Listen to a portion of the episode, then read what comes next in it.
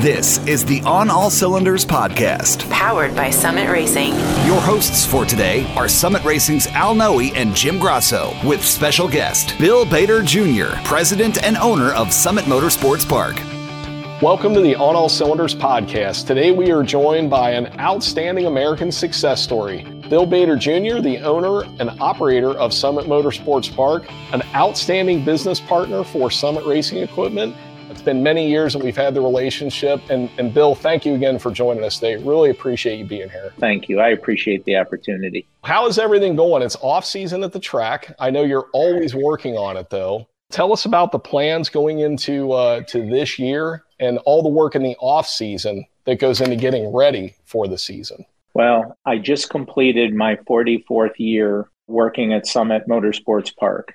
My father bought the track in, in the spring of 74. I started working there at 10 years of age um, in the spring of 1977. So, over the 44 year history, a lot has certainly changed. And what is most remarkable to me, I guess, is there used to be a very decided off season in motorsports. And typically, it, was so profound that it was like somebody flipped a switch and just turned the sport off in the wintertime and then flipped the switch in March or April and everybody came alive. Now, um, this is a 12 month business. We have 19 full time people that work at Summit Motorsports Park all year round. And we actually had our first official planning meeting. So, typically, what happens in the life cycle of an event like the Summit Racing Equipment NHRA Nationals. It's the last week in June. The following Wednesday, hmm. all of our event notes are collected, and the event notes are broken down into two parts what we did well, and more importantly to me, what we did not do well. And so, with that, the clock starts ticking because now we have 51 weeks to prepare for, in this case, the 16th annual Summit Racing Equipment NHRA Nationals. So you would think that, you know, our season, we run through the middle of October when we complete the Halloween Classic. And I think, you know, my mom still asks me, what do you do all winter, Billy? What is there to do? Well, in the off season, we're working on the schedule. Typically, I have a draft of the upcoming year's schedule by June 1st. So we're working on dates, we're working on talent, we're working on budgets, we're working on sponsor renewals. We have a very large event each January, our annual Edelbrock Banquet of Champions that recognizes the achievements mm-hmm. of of our uh, bracket racers that compete all season long. We come out of that and we're knee deep in event planning. All indications are we're going to have a fabulous year. We have some new events we're excited about. We have some events that are just staples to what we do. And um, ticket sales are really strong. Sponsor renewals are really strong. We are feverishly working away to prepare for what I hope will be the best year in our history. Two things real quick. I think Bill has the longest record for the intro. So good job, Bill. You set another milestone there. In I'm second, sorry, should I have just said thank you? No, not no, at all. We're just having fun. We're Bill. just having fun, Bill. Second, okay. I don't know if I would consider that a banquet. You've been there, Al. It's that's incredible. Like, that's like a red carpet event. I've never been to Hollywood, but I think that's a pretty good spin off. You and your team do an excellent job. It's really cool. Oh, thank you. Bill, you, you mentioned how many years you've been at the track. Can you tell us when you were younger all the things that you did that got you to where you are today. I'm sure you've probably done about every job there, right? I have done uh, virtually every job there. So when I started uh, in 1977, and, and I don't know in 1977 what my father's long term vision was, but I can tell you that he methodically went about introducing me to every aspect of the business. And by every aspect, the obvious ones, right? Mowing, weed eating, picking up garbage, moving picnic tables. The less obvious ones were how to install fence, how to install pipe below the frost line, how to uh, hang guardrail, how to do electrical. That was the one thing I was never really good at. I felt I excelled in a lot of areas. Um, I'm generally pretty impatient. And so to take the time to turn a breaker off to cut a wire um, just seems like a wasted step to me. So I got knocked on my butt several times working with 110 and 220. So I learned the facility aspects. I learned about drainage. I learned how to install, you know, if you're going to install four inch corrugated field tile, you do it a certain way. If you're going to install a French drain, if you're going to, uh, you know, I learned how to, I understood grade and how to shoot grade. I understood basic mechanical, though again, I'm, I guess I'm not mechanically inclined. So I learned all of those aspects. And simultaneous to that, I was the event announcer. So at the ripe old age of 10 years old, I was announcing events. And I was a kid. I, am 10 years old, and I remember we were in the old timing tower, which was a 15 by 15 three story building. We were on the third floor. The box office was the second floor, and the first floor was storage. No, the first floor was the pay window. So that was guest service. And I would be up there trembling with this microphone. And my father would say, Talk. Can you say something? Say anything. For goodness sakes, just talk. And no pressure there, you know. Um, I mean, I'm, I'm. Uh, it's amazing that I don't still need therapy from that, but I, I, I learned how to present events. I learned how to communicate to our crowd. I learned how to run a race. My father, back in the early days, we did not have a lot of, of money, so we learned how to multitask. The announcer was also the race director. The announcer was also responsible for marking the tech cards for a win or a loss. The announcer was also responsible for determining breakout before we had a true win computer. So if Al, you dialed the 1350 and ran a 1348, and Jim, you dialed a 1420 and ran a 1422, you were in by two. Al, you were out by two. Jim, you're the winner. Al, you're the loser. You had to do all that in your head. Wow. We were the first track in the country to have a true win indicator. But prior to that, that's those were all the things the announcer did. So I learned how to multitask, right? And my degrees in accounting and corporate finance, so I always gravitated to numbers. I learned about the accounting. I learned about box office. I learned how to audit tickets and drop boxes. And, and then ultimately I learned about sponsorship and how to sell sponsorship and, and how in the fulfillment.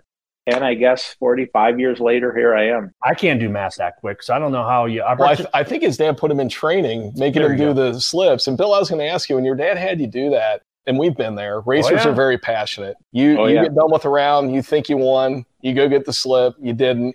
You being a 10 year old kid, did your dad ever say, uh, hey, hey, Bill, come out here for a minute. These racers got a question on who won that round. Oh, yeah. And then you had to get in the middle of it. No, he, he shielded me from nothing. I was exposed to everything the good, the bad, the ugly.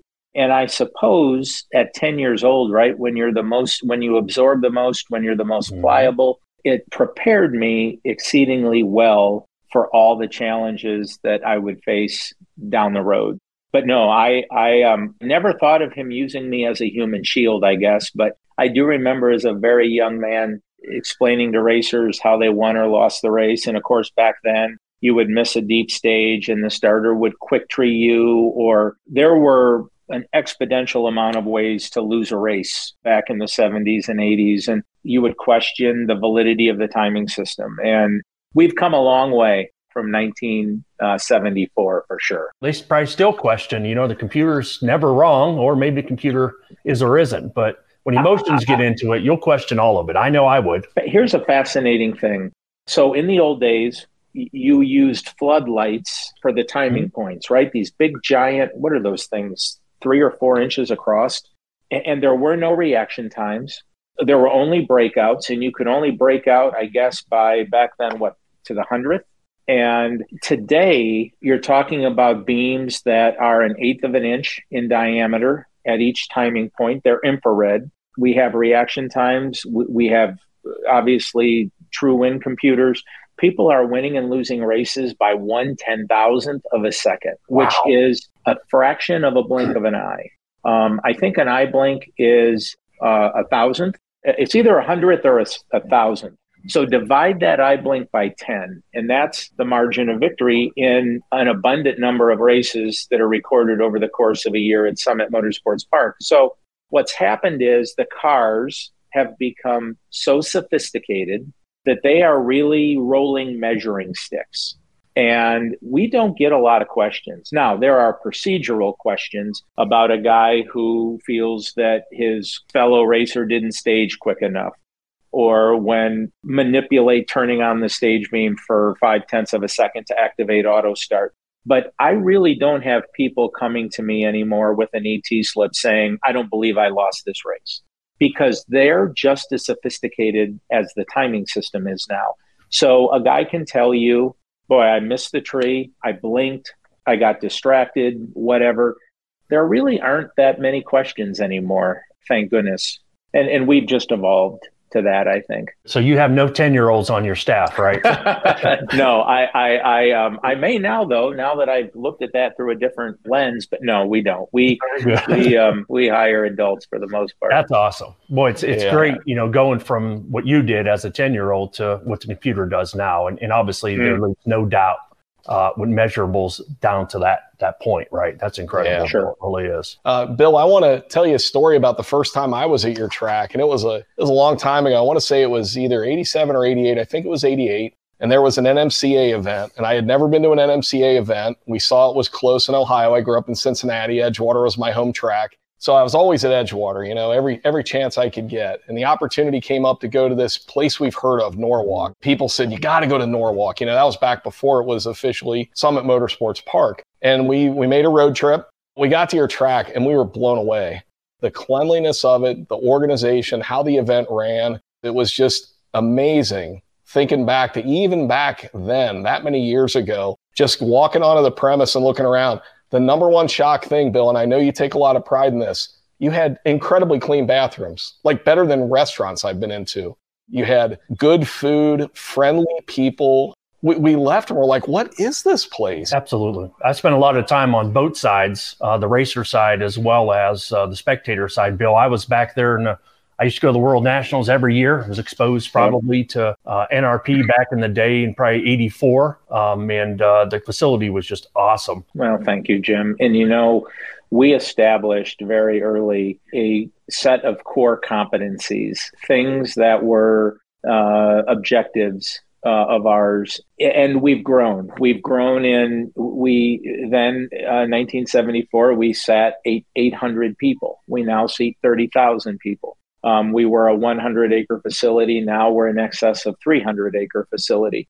Events have come and gone. Events have grown. We were the proud host of the IHRA World Nationals for 24, 24 years. Um, and I was very proud of that event. We worked exceedingly hard on that event and growing it. And, and then we had the opportunity to become part of the NHRA family and did so beginning in 2007, concurrently with our naming rights.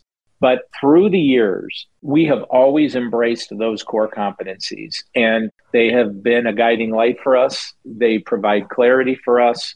And you can't lose your way if you stay true to who you are. How do companies that are 100 years old all of a sudden go away? What happens? I, ask myself that all the time. I'm a student of business. Uh, I study success, I study failure. And I think it's because businesses lose sight of who they are and what got them there. And that's something I hold on to pretty ardently. And that is our core competencies be true to who you are. And they're hidden in plain sight at Summit Motorsports Park, really. I mean, we don't try to conceal them, but they have served us incredibly well. None of this comes by accident and none of it comes easy. It's a ton of hard work from you and your team. Let's talk about, for example, the Summit Nationals weekend. Describe how that week leading up to it looks and how, how your time is spent during the event, because I know you've got so much going on and so many people to, to help take care of and direct. Tell us about all that work, all that prep. What does that look like for the few days and then the day of the event? Those are, they are fun but stressful weeks. So let's say we're 14 days out from the event. We, we are now in week 48 or 49 of our planning cycle. Typically, I like to have the playbook done 21 to 28 days before the event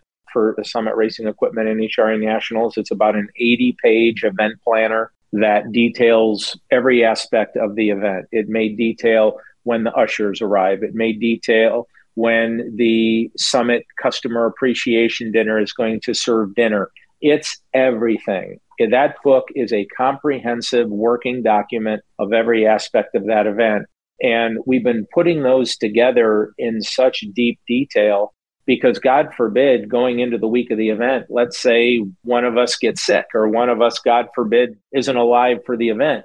The show goes on, and the management team needs to understand what obligations are to be met for our guests, the race teams, the sponsors, So by 14 days, we are fully immersed now. All the details are done, all the I's dotted, all the T's crossed. I'm looking at the weather. I'm looking at what to expect. We've got campgrounds to prepare. We sell over a thousand campsites for the Summit Racing Equipment and NHRA Nationals. So there's health department compliance, there's striping, there's numbering. We've got to make sure we're now executing the 14 day out front checklist items. And those are actually some of my most, I don't get anxious about events. I get, I'm very high strung. I'm pretty passionate. I do not accept excuses or failure. I don't want to hear how it can't be done. So we move mountains. We find a way or make a way or get out of our way. And that is oftentimes not delivered diplomatically. I am not a, I'm pretty uh, intense. I push. I don't ask anything of anybody that I'm not doing myself. So I'm actually kind of relieved when Sunday week of arrives, everything's done, everything's ready. And now we just need to roll out the red carpet to welcome 600 race teams and 50,000 plus guests and suite holders and sponsors and media. Um, so now we just execute. In a normal year, my goal is to have nothing to do, so I'm available to do to go to a fire. So I don't schedule myself in a position. We have an incredibly committed, dedicated, hardworking management team. We employ in a normal year about 430 event staff and we power we empower and enable at every level so that's a touch point I, I everyone that wears a summit motorsports park uniform is a touch point to our guest and that first touch point is who? The, the, the highway patrol that waves them off of 18 then the next touch point is the parker. The next touch point are your gate staff. And then you just encounter these touch points throughout your day at summit motorsports park. I am one person of over 400 that are working that event. So I want to empower and enable at every level, which means I want every person in uniform to have the full authority to do whatever it takes to ensure that the guest experience meets or exceeds expectation. That's the culture. So that week is uh, pretty hairy, pretty wild. If the if the seven day forecast looks beautiful, we can kind of breathe easy. If there's a threat of rain, you know, that takes us a different course. But um, I can tell you this past year was a little different because we were short staffed. It's no secret. The world is short staffed right now. So I covered, I, I worked in the parking lots. I basically went to wherever the hottest fire was to assist. And Friday night, we actually had a seat plank break and if you remember back to last year, we weren't even sure we were going to get to race on Friday. And God parted the, the skies, and we got a pretty great evening of, of professional racing in. And a, a seat plank broke. So we were short staffed. So I actually sat next to that broken wood plank, caution taped it off, put some cones, and then waited till the evening was over. And then I assisted our facility team in replacing that particular seat plank. So we're out and about, we're active, we're hands on. I could never, ever, ever, ever, ever imagine not being at Summit Motorsports Park during an event. I am a very hands on guy. There are several members of the management team that would be thrilled if I weren't on property for an event, but it's it's a member of the family. It's not a job, it's not a career, it's not a lifestyle, it's life.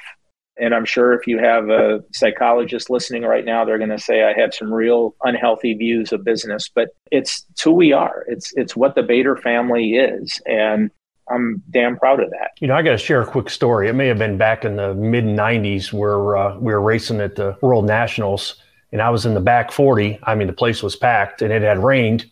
And who's out there at four o'clock in the morning dumping gravel? So we had a good clean pit. Bill, mm-hmm. the backhoe, the roller I mean, it was you. You were out there doing it. Your dad was out there, and uh, yeah. that certainly validates you are committed, regardless of what the task is, to just get it done and move on. We you have to do that because my dad always said our problems are not our guest problems. They don't care for short staff. They don't care that we don't have pavement in the parking lots. They expect to come in and be entertained. And it's it's kind of like the Clark W. Griswold uh, when they travel across country to Wally World and they get there and the park's closed from their side of the desk, they're all excited to be there. They don't want to be drowned in our sorrows of all the challenges we face. And that was one of the biggest lessons I had to learn as a young executive, I guess. That's what I am. With me, what you see is what you get. And um, my game face is very telling.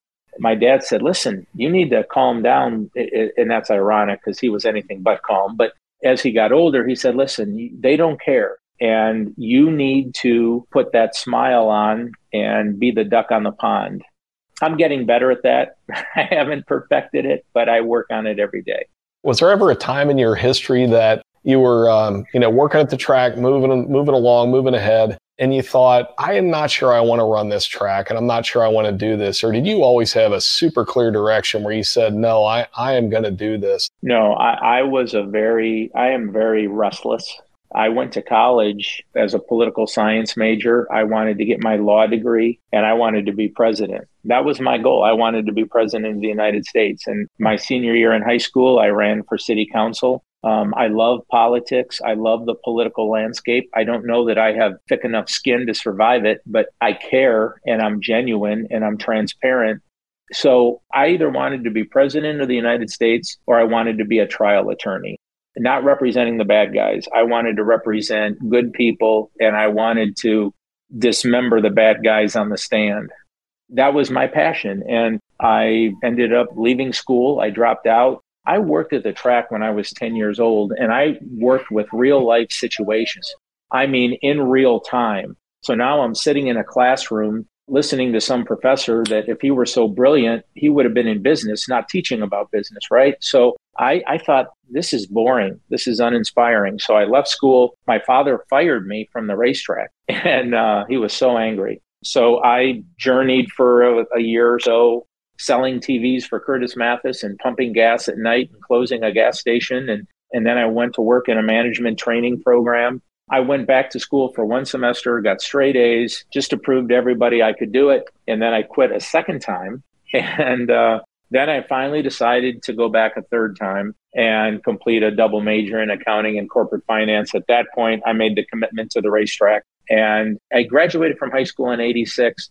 I graduated from college in 91 with my double major and and I committed 100% to the racetrack at that point. That's a great story, Bill. It's the uh, sometimes you have to take a couple of turns in order to get from A to yep. B, right? It's okay to take the turns. I sure, think yeah. we get pigeonholed into this map of life that we're supposed to go through and it's scary to journey off course. And it shouldn't be scary. It should be adventurous. And I'm going to tell you what, I am I have survived the Great Recession, I've survived the pandemic, and my life prepared me for that. And so I don't I'm not embarrassed to say I dropped out of college twice. I'm proud to say that I graduated, but I learned things along the way. I learned, you know, my father fired me. I learned how to deal with a uh, an angry dad. I learned how to develop humility for pumping gas. And I don't know that there's much about my life I would change, truthfully. And um, I guess that's something to be proud of too. So, Bill, do you um, have any memories that are things that when you think back to the years at the track, where you think, I cannot believe that happened? I do. I, in preparation for this, I started to think about uh, and became flooded with things that from 1977 to the present. The, the big overwhelming thing was the people all of the stories, all of the interactions. We have a half a million people that visit Summit Motorsports Park each year. And I will tell you that I feel like every year I come in contact with 100,000 of them. It, whether it's making eye contact and saying hello or welcome or thank you, whether it's a hug or a handshake or a kiss on the cheek or whatever, those people, those memories, those smiles, that to me is the most rewarding part of what we do. I think, you know, I, I, probably, boy, specific memories. There are some things I probably shouldn't talk about, which I won't. Um, probably one of my craziest memories was the first year that John Force came to um, Summit Motorsports Park. He actually agreed to be in a casket, and we put the casket in the back of a motorized funeral coach. And Dean Scusa was in a tuxedo sitting on top sitting on the buckboard, I guess, of this motorized funeral coach. And we kept hearing this thud. Well, it was John. John had a wireless microphone inside the casket, and he kept hitting his head on the top of the casket as Dean would move, start and stop, start and stop. The casket would shift, and John would hit his head. And so that was a pretty crazy moment when the pallbearers opened up the doors, brought out the casket, and John hopped out of the casket. That that was kind of a cool moment. John has since told me he will never do anything like that again. um, one year, Omar Vizquel was an unadvertised special guest, and and Omar Vizquel was a very special player for the Cleveland Indians. He was a shortstop during the high of the Indians' career with Albert Belle and Jim Thome and Manny Ramirez and that generation of the Indians. And um, he was so excited to be at the racetrack. He popped out of a funny car during pre-race, and he was signing every anything that he could sign. He would sign. He was excited. Um, fans were excited to see him. That was a cool moment. John broke. John was doing. John in the old days, people remember funny cars. They would actually do burnouts to the eighth mile, and John did a burnout to the eighth mile, and he couldn't put his funny car in reverse, and he actually broke a carbon fiber reverser handle trying to get that handle to put his funny car in reverse. So he banged a U turn at the eighth mile, drove up the outside of the lane. I don't remember who he was racing then got to the water box, banged another U turn, staged his car, and raced. It was uh, pretty incredible. Um, th- there are so many crazy memories. I remember at one of the first high school nationals, I was working in tech, and this kid was so. Ex- My dad had a rule you never criticize a person's car. That is their child. That is their life's work. And no matter how beautiful or ugly mechanically sound or unsound, you, you have to treat that delicately. And there was this kid, he had driven from Michigan and he wanted to race at the high school nationals. And I opened the door and I swear to God, this thing looked like the inside of the Flintstone mobile. There was no floor in this car, front or back. And oh, and oh, he had a two by four that was C clamped to each threshold where the door closes. Oh, and he drove from Michigan with his feet resting on this two by four to race at the high school nationals. I, I, I, I, that was a memorable moment. Obviously, I think I ended up giving him a vehicle to race because we could not let him race that vehicle. My personal vehicle raced many times at the high school nationals because the car that the high schooler arrived with was not race worthy and so I've had people from rental car companies call me and ask me if a rental car raced at the track. And I would, I always try to protect our guest in that incident. But here's here's something I want to remind everybody. If you're going to race a rental car at a racetrack, take the ET slips out of it when you return it to the car rental place, good advice. please. Good advice. Yeah, it's really good advice. And it's amazing how hmm. many people don't.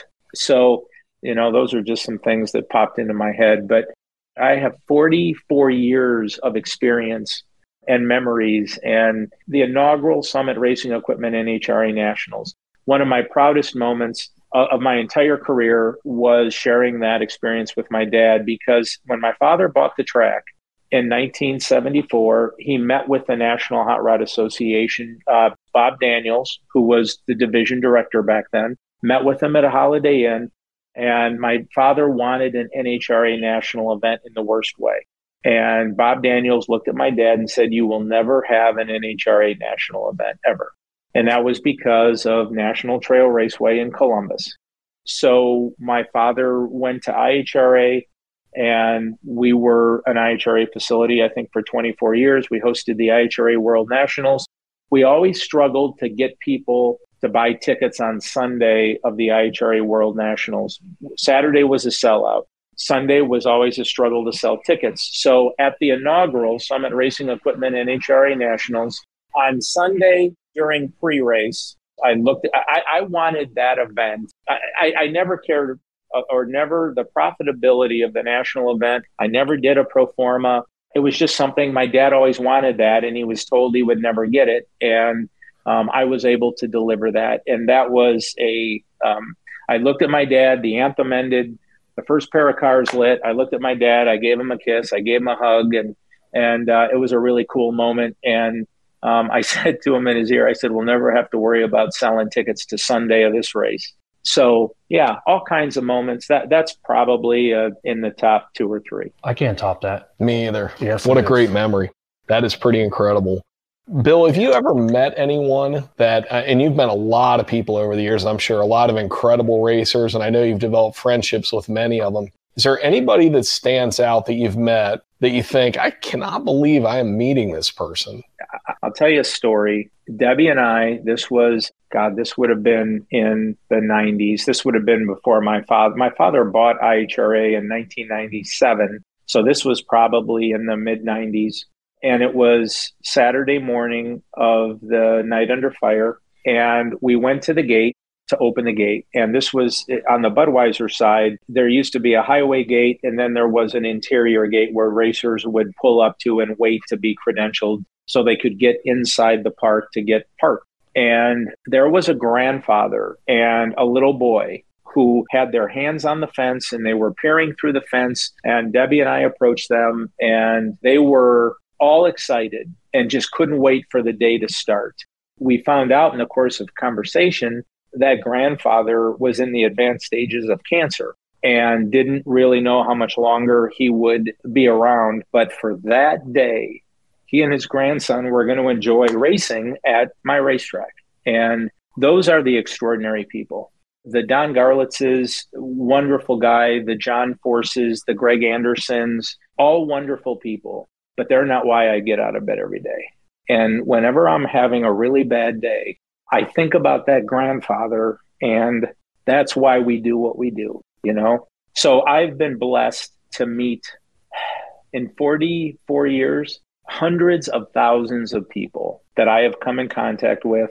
I cherish all of them. I, am sure I've made a few enemies with some decisions I had to make, but I, I would say that 99.99% of those are friends. And I'm a better person for having had all those experiences. And hopefully they enjoyed their day of racing at uh, Summit Motorsports Park. Those are the things that get me out of bed every day. Bill, is there anything at the pro or sportsman level, if you could change one or even more things in racing today, is there anything that you would? Yeah, we might be here another that's hour. Right yeah, Bill, you don't have to answer that. Any one of these, you could say, yeah, I'm not going to go there. You know? No, uh, listen, I, I'm not afraid of any topic.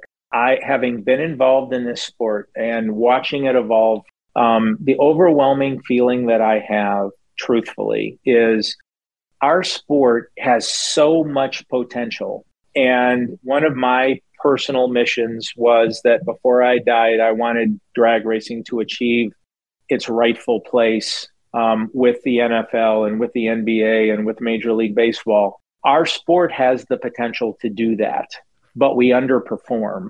And we need to do better in all aspects of what we do. Our creature comfort features, meaning our facilities need to be state of the art. They need to have flush bathrooms. We need to have Wi Fi. We need to have access. We need to park on pavement. We need better lighting in our parking lots. And this is for Summit Motorsports Park too. I, am not I'm not going to cast a stone um, because we have plenty of areas we can improve. We need to recognize we're in the entertainment business. We're not in the business of sending cars from a standing start a thousand feet or thirteen hundred and twenty feet. That's not what we do. Um, I think NHRA principally based. Um, I think Wally's vision was the cars were the stars. I disagree with that. I think the people driving the cars are the stars. People relate to people and stories resonate with people. And we need to do a better job of creating stars, creating stories, connecting guests with racers, getting guests to care. We go 330 miles an hour. Um, we don't need to go 340 or 350. We're already going 330 miles an hour. What are we doing off track? How are we marketing? Are we fan friendly? Are we mom friendly? 48% of the kids born in this country are born to a single parent. Are we welcoming to moms and their kids? Drag racing, I think, is still uh, an underperforming sport. And we've got so much potential and so much upside. In a nutshell, we just need to do better. Across this great country of ours, we just need to do better. We need to be better. And because sky's the limit for what we do every day. That was the short version. The long version, you would have to say, Bill, quit talking. So I was getting prepared, um, but that's okay. Yeah, I'm I'm, I'm watching yeah, the clock, and I and I want to be sensitive, but we've got a lot of potential. We just need to be better. You know what? With the huge growth in, in no prep and seeing how fast the small tire and radial cars are now, where do you see this going? I mean, it's definitely come to the top. There's a lot of it out there nationally. Uh, there's a lot going on. Where do you see this going? I, I think it has a lot of potential. I think it has a lot of upside. I think it's exciting. I think if you're a fan, when you're sitting in the stands and you're watching Supercomp, Supergas, Super Street, or you're listening to an announcer talking about reaction time, and you're watching these cars come off the line and then stall, and then two point however many seconds they come back alive, and that we talk about breakout and we talk about margin of victory, the complexity that surrounds our sport and the ability to convey that to fans in the stands, there's a disconnect there. And I think what you're talking about with small tire, and I don't know that we want to call it outlaw, but that but the small tire movement, what I love most about it is guess what? First one to the finish line wins, right? That makes sense to people. You're not going to use a down track throttle stop. You're not going to use a sputter box. You're not concerned about a crossover or a bump down or multiple bump downs. The complexities of bracket racing will always limit its mainstream. It, it, uh, the ability to consume sportsman racing will be limited by virtue of the complexity and the barriers that it presents. Small tire racing, heads up racing, it's easy. First one to the finish line wins. The, the challenge is the expense associated with that. Bracket racing is affordable. You don't need to have invested $50,000 or 40,000 or 30,000 in a race car. So I guess it's it's like okay, some people want a bracket race, some people want a big money race, some people want a small tire race. I think it's it's a it's a flavor in the ice cream chest that has lots of potential. I think it needs to probably have probably needs some organization, it needs some structure, it needs some very decided marketing strategy associated with it. How are we going to take this to market? Do you take it to TV? Do you take it to the World Wide Web? It, it, there, there's so much potential for all of this stuff and we're all busy with our day-to-day stuff that we don't get to dream as often as as we would like. But it's very consumable it's very exciting it resonates with people. But you're taking the product to facilities that how fan friendly are they? You know how the announcer is what is the announcer saying about the car? Is he building stars? Is he creating brands? Or is he talking about cubic inches there was a day where Ford, Chevy, and Chrysler had a very active rivalry between the three. And I don't know that that's, I don't know how relevant that is anymore. So I would tell you that I could host the greatest show on earth, but if my facility doesn't meet expectation and the experience doesn't meet expectation, it won't be the greatest show on earth in year two or year three. It'll be a dead show. Probably what needs to happen is there needs to be a group of racers from each discipline there needs to be some tracks, and we all need to talk about collectively how we're going to become the last great undiscovered American made sport. So, Bill, as we uh, we want to be respectful of your time, but I do have one more question. What is next for Summit Motorsports Park? We, we have a lot of facility upgrades that we need to make. We need more bathrooms and showers. We, we need better lighting in our parking lots. We need to be a facility that provides internet service um, wherever you are on property. I think we need to continue to invest in those creature comfort features. Where do you change a child's diaper at a racetrack? Changing stations, um, areas to get in from the sun to cool off on event day, more video screens. Events will always be will always be there. I know i am looking at conducting uh, maybe some type of a rodeo event I mean, we can do concerts, we could do football games on the racetrack, we could put a ring and do a WWE event. We have 30,000 seats and all the parking in the world. So th- there's all that stuff. Um, and I'm looking at all of it, but there's a hefty investment coming. We have spent since November 1st of 2006, we've spent $11.8 million on our facility. That's a lot. But I will tell you that we just we have a lot of work to do on the facility side to enhance the guest experience. So that's really where I'm looking. Now, that will not all be done by next year, but we need to start talking about it, communicating it, and making the financial plans to invest, invest, invest. You know, the if you build it, they will come. Because certainly they will come for sure. Awesome. Well, Bill, thank you so much for joining Jim and I today. Yep. Thanks, Bill. It's always a pleasure. And uh, we are looking forward to an awesome year. Absolutely. Thank you. Love you guys. Always great seeing you. See you at the track. You too.